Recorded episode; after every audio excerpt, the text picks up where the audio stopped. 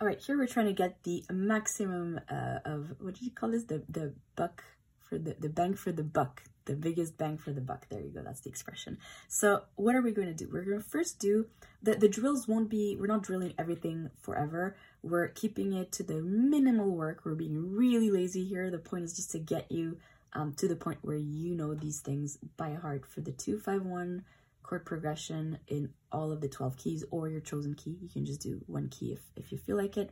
It will look like that. The first thing we're going to do is just an exercise. This is the first drill. It's not really a drill. You're just going to do it once. It won't have a metronome. It is just for you to understand where these things come from, you know, instinctually. So we're just going to do diatonic chords in the major scale of your choice. So here we're going to demonstrate with C major. It looks like this.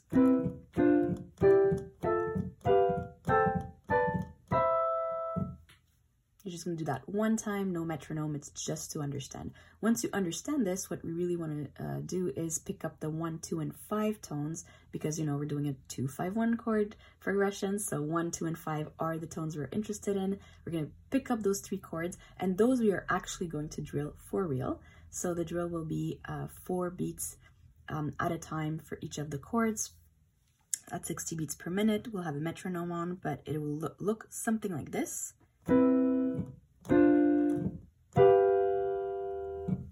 And once you've done that, we're going to do the actual, uh, the third drill, which is the actual thing we're really interested in, which is the 251 chord progression. And that drill, we're going to really do it with different uh, tempos because we want to make sure it's really etched in your mind as I will be mentioning in videos that you might or might not have seen yet um, when we're breaking down the process and showing you the steps of where these things come from. This right here is the core.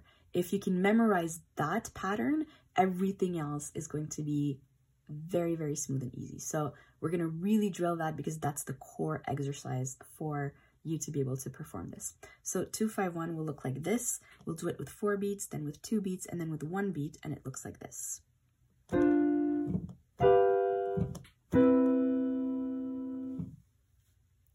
Once we're done, the fourth and last drill is basically the thing you were trying to perform in the first place, but now it'll be very simple because you have the basics down. So that core thing that you had, we're just going to pass down the root as we will have seen in the videos for those who want to see how it's built. But basically this last drill is simply the three and the seven in the right hand and in the left hand, the um, root, so the one note. So it'll look like this.